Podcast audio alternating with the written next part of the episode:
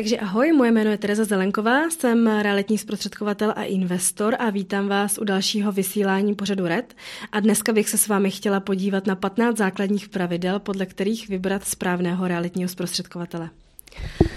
Jako první bod tady mám dochvilnost, vzhled a podání ruky. Pokud ten makléř přijde pozdě, ani se neomluví, špatně vám podá ruku jako leklou rybu a bude třeba v žabkách nebo v karatěsech, tak si myslím, že není od věci mu říct nezlobte se, ale s vámi já obchod uzavírat nechci.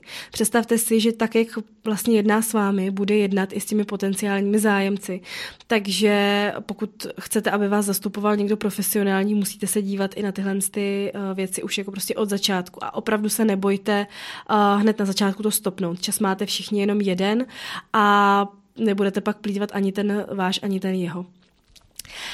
Další věc, která by mě zajímala, tak je, jestli ten makléř zná lokalitu, jestli se připravil na tu lokalitu, do které jede, jestli vůbec ví, kde leží třeba na mapě a jestli zná ten místní trh, jak to tam s nemovitostmi jde, jaké se tam nejčastěji prodávají, v horizontu jakého času a nějakou cenovou hladinu. Další věc, kterou bych chtěla vědět, tak jak se připravil na moji nemovitost. Jestli si vyjel výpis z katastru, jestli si třeba zjistil nabývací tituly, jestli si zjistil, jak dlouho tu nemovitost vlastním, za kolik jsem jí nabyla. A chtěla bych vědět, jestli třeba tam mám věcná břemena, jestli ta nemovitost není zatížená exekucí, jestli není v památkové zóně. Zkrátka, jestli ten makléř, když jede ke mně na náborovou schůzku, se připravil na to, jakou nemovitost bude prodávat. Potom bych chtěla vědět, na jakém základě ten makléř stanovil cenu té nemovitosti. Pokud mi řekne, jakou si představujete cenu, není to špatná otázka, určitě proč se toho prodávajícího nezeptat, protože vlastně i ten zprostředkovatel musí zjistit, jestli ten prodávající není až moc ambiciozní a pak zase by bylo rozumné z jeho strany říct, nezlobte se, tento obchod já nemohu s vámi uzavřít, protože vím, že tu nemovitost za tuto cenu neprodám, anebo jestli naopak ten prodávající nechce moc málo peněz, to se taky může stát. Takže chtěla bych se ho zeptat, jakou on si představuje cenu jako zprostředkovatel a vlastně, aby mi to odůvodnil. Jestli používá nějaké nástroje, nějaké cenové mapy, jestli se díval na reálná data z katastru, nebo jestli se díval jenom na tržní ceny nemovitosti, protože ne vždycky ta cena souhlasí. Je cena, za kterou se nemovitost nabízí v inzerci a pak je cena, za kterou se reálně prodala a to je právě ten výpis z toho katastru, který čerpá data z kupních smluv. Další věc, která by mě zajímala, taky jestli má ten makléř nějakou strategii prodeje, protože úplně na jiné lidi budete cílit, když budete prodávat v Praze 1 KKčko a úplně jiné lidi budete cílit, když budete prodávat na vesnici barák 3+1. Takže jestli ví, na koho cílí, komu tu nemovitost vlastně chce nabízet. A potom by mě zajímal průběh prodeje té nemovitosti. Jak si to představuje, co se bude teď dít, když spolu podepíšeme smlouvu, jestli mě zastoupí až do úplného konce, jestli se mnou třeba předá tu nemovitost, jestli ji nafotí, prostě všechny kroky, které budou dál následovat. Další věc, která by mě zajímala, tak je, jestli chce se mnou uzavřít smlouvu o realitním zprostředkování, jestli té smlouvě rozumí, jestli ví, co se mnou podepisuje, na jak dlouho tu smlouvu chce podepsat. Myslím si, že není problém, když ten makléř řekne 3 nebo 6 měsíců, ale musí to zdůvodnit. Pokud se jedná o nějaký složitý prodej, myslím si, že těch 6 měsíců klidně může nastavit, ale zase, jako když to dáte na 3 měsíce a opravdu vidíte, že ten makléř funguje, tak potom jako logicky tu smlouvu prodlouží a nemáte s tím žádný problém, jo? Takže u tohohle z toho opatrně a ptala bych se, jestli ten makléř té smlouvě rozumí a proč ji třeba se mnou chce podepsat. Já osobně doporučuji tu smlouvu podepsat vždycky, protože tím nejenom slibujete vy jako prodávající tu loajálnost tomu makléři, ale slibuje ji i on vám. Je to prostě taková vzájemná dohoda a on třeba, když s vámi tu smlouvu zase nepodepíše, tak vy potom můžete jít a takhle tu nemovitost dát několika realitním kancelářím, což je špatně. Když ji bude nabízet 5 realitních kanceláří, každá kancelář bude mít jinou prezentaci a vy budete vlastně čekat na to, kdo vám přinese kupce, tak není to tak, že vlastně je to nejlepší možné řešení, je to nejhorší řešení, protože ti makléři se potom budou bát do té prezentace a do toho marketingu pustit nějakou korunu, protože vlastně nemají vůbec nic jistého. Když se s ním ale svážete smlouvou a on vám slíbí, že udělá maximum pro to, aby tu nemovitost prodal za co nejlepší možnou cenu, tak on ví, že do toho může pustit vlastně určitou finanční částku na to, aby tu nemovitost dobře zaprezentoval, na to, aby vlastně tu nemovitost dobře nabídl na trhu, aby udělal fajn marketing, lokální nebo online marketing a tak dál.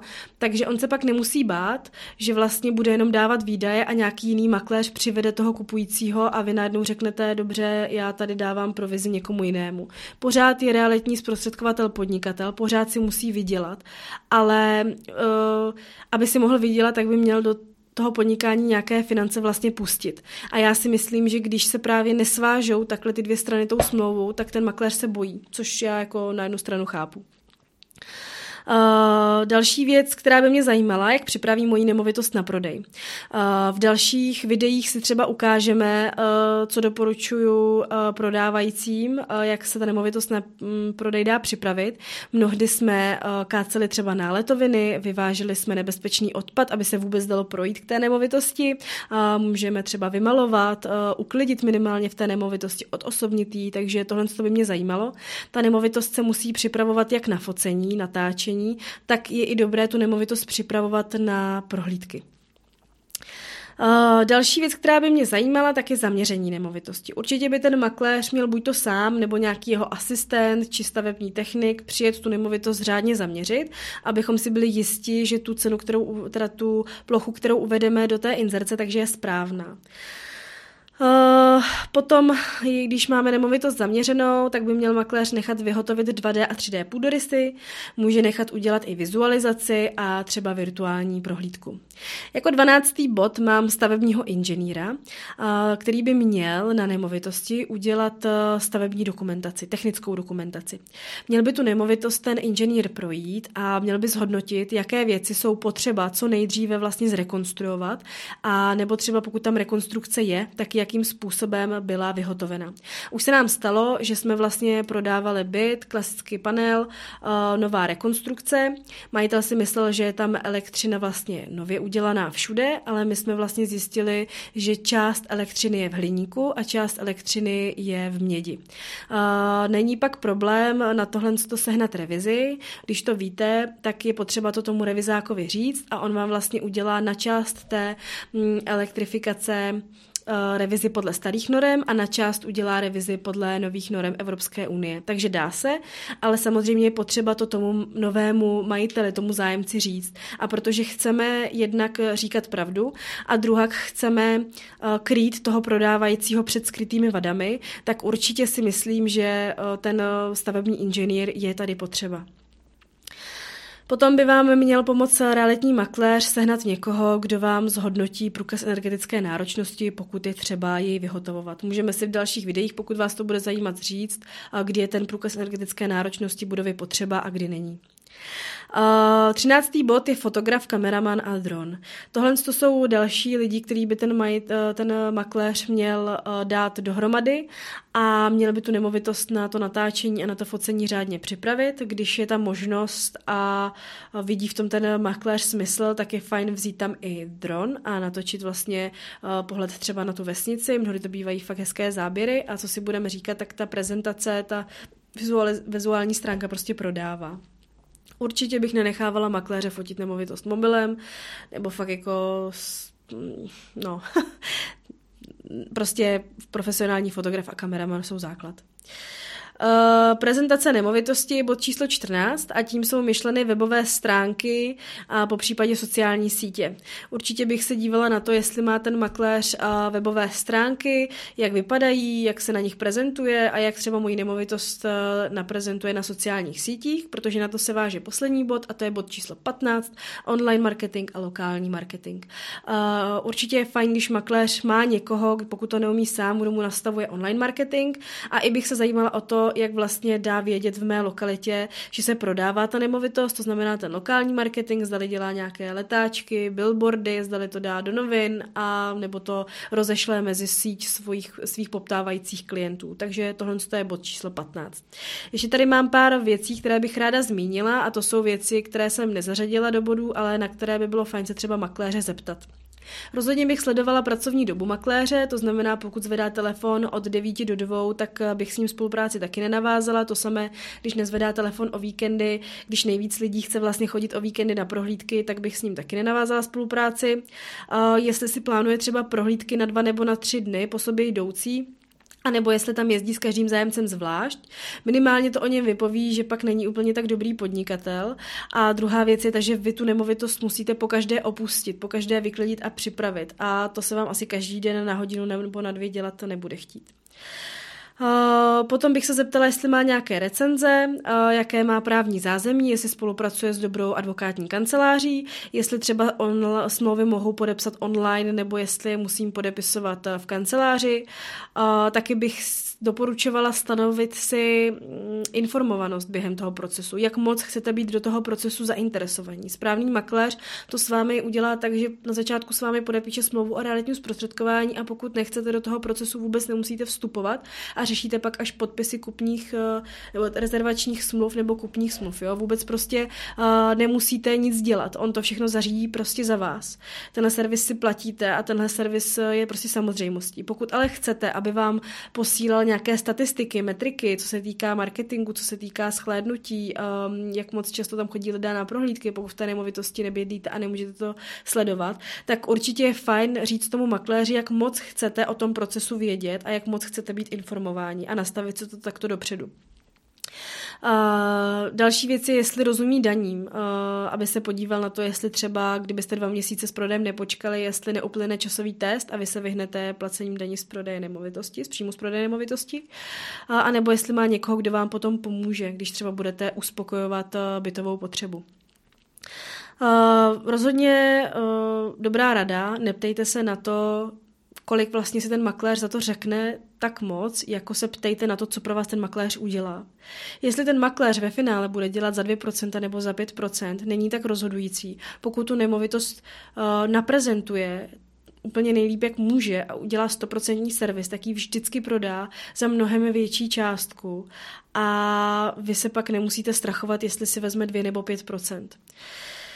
Dále bych se zeptala makléře na to, jestli umí dělat aukce. Rozhodně si nemyslím, že je fajn dělat aukce nemovitostí jako licitace a jako veřejnou dražbu. Myslím si, že je fajn dělat to jako anonymní vlastně podávání nabídek.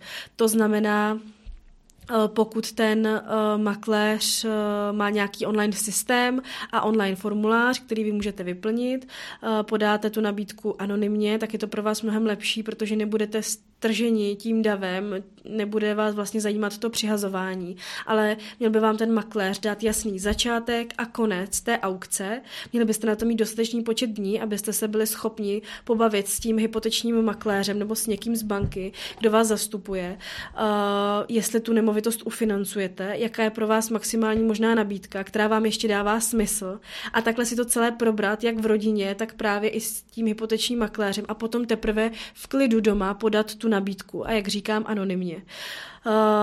Na základě toho by měl ten makléř ty nabídky po skončení toho termínu vlastně uzavřít, měl by si je dát dohromady, měl by tam zhodnotit, jestli ten kupující vlastně chce platit hotovostí, hypotékou, popřípadě v jakém poměru, jestli třeba 80/20 nebo 10/90, jak moc chce riskovat, kdy třeba se chce stěhovat nebo kdy chce uzavřít rezervační smlouvu, jak moc spěchá na uzavření toho procesu a tak dál. Tyhle ty věci ono si ten makléř by měl dát třeba do nějaké tabulky nebo prostě nějak si je zhodnotit a s tím výstupem by měl jít za tím prodávajícím. Ne vždycky k té aukci nemovitosti dochází, protože ta aukce vždycky nastává v momentě, kdy máme více shodných nabídek a ten zprostředkovatel není schopen vybrat tu nejlepší možnou nabídku, tak potom vlastně je ten rozstřel v uvozovkách touhle s tou aukcí. A taky ne vždycky platí, že nejvyšší nabídka, kterou podáte, bude vybrána, protože pokud ten makléř opravdu zastupuje toho prodávajícího v jeho nejlepším možném zájmu, tak se i ptá dopředu, jak moc třeba spěchá na ty finanční prostředky. A pokud někdo nabízí hotovost, ale nižší částku, a nabízí okamžitě, tak ten prodávající si může vybrat tohoto zájemce, protože je mu to bližší a ten zprostředkovatel ho musí uvědomit, že tady takový zájemce je a vyhraje oproti třeba tomu zájemci, který nabízí vyšší částku, ale třeba s hypotékou 10/90, úplně ne s prokazatelnou bonitou, takže i tam vidí třeba ten zprostředkovatel nějakou rizikovost a potom tedy vybere toho člověka, který nabízí tu částku nižší. Vždycky ale volte takovou částku, kterou víte, že ufinancujete a za kterou vám ta nemovitost bude ještě dělat radost. Potom bych se ještě zeptala makléře na dvě věci, a to je, jak bude probíhat předání třeba nemovitosti, jestli se píše nějaký předávací protokol a jestli bude u toho předání té nemovitosti, nebo jestli mě v tom jako nechá plavat samotnou. A další věci, jestli za mě třeba převede energie, což si myslím, že je taková jako doplňková služba, ale je to fajn, kdy vlastně vy už s tou nemovitostí nechcete mít nic společného, nechcete jezdit jako po vodárnách, nechcete chodit na energetiku, tak ten makléř by měl z domova, má možnost vyplnit ty smlouvy, udělat vlastně online ty přepisy a vám už jenom přijdou e-maily a tak dál. Určitě je dobrý dávat si pozor na při předání nemovitosti, jestli ten makléř vyhotovuje předávací protokol, co do něj zapisuje. Většinou by se tam měl zapisovat stav té nemovitosti, popřípadně třeba vybavení, které tam zůstává a v jakém je stavu, a měl by tam řádně zapsat stavy různých měřidel, elektroměr, vodoměr, plynoměr a tak dál. To jsou vlastně údaje, které vy potom předáváte při tom přepisu, nebo které on potom předává při tom přepisu těch energií. Je tam také důležitý ten datum, k jakému vlastně se ukončuje ten odběr u toho stávajícího, u toho původního majitele, a kdy se vlastně přihlašuje ten nový majitel, aby ten proces byl co nejplynulejší. Tohle z té dnešního videa všechno. Já doufám, že to bylo srozumitelné, omlouvám se za přeřeky, stále se ještě učím mluvit na kameru a těším se u dalšího videa. Pokud mě ještě nesledujete, linky na všechny moje stránky dávám do popisku videa a doufám, že budete mít jenom ty nejlepší zkušenosti. Pokud by vás cokoliv zajímalo ohledně realitního zprostředkování, napište mi na e-mail, napište mi na Facebooku, jsem kdekoliv a mějte se moc fajn a těším se zase na viděnou. Ahoj!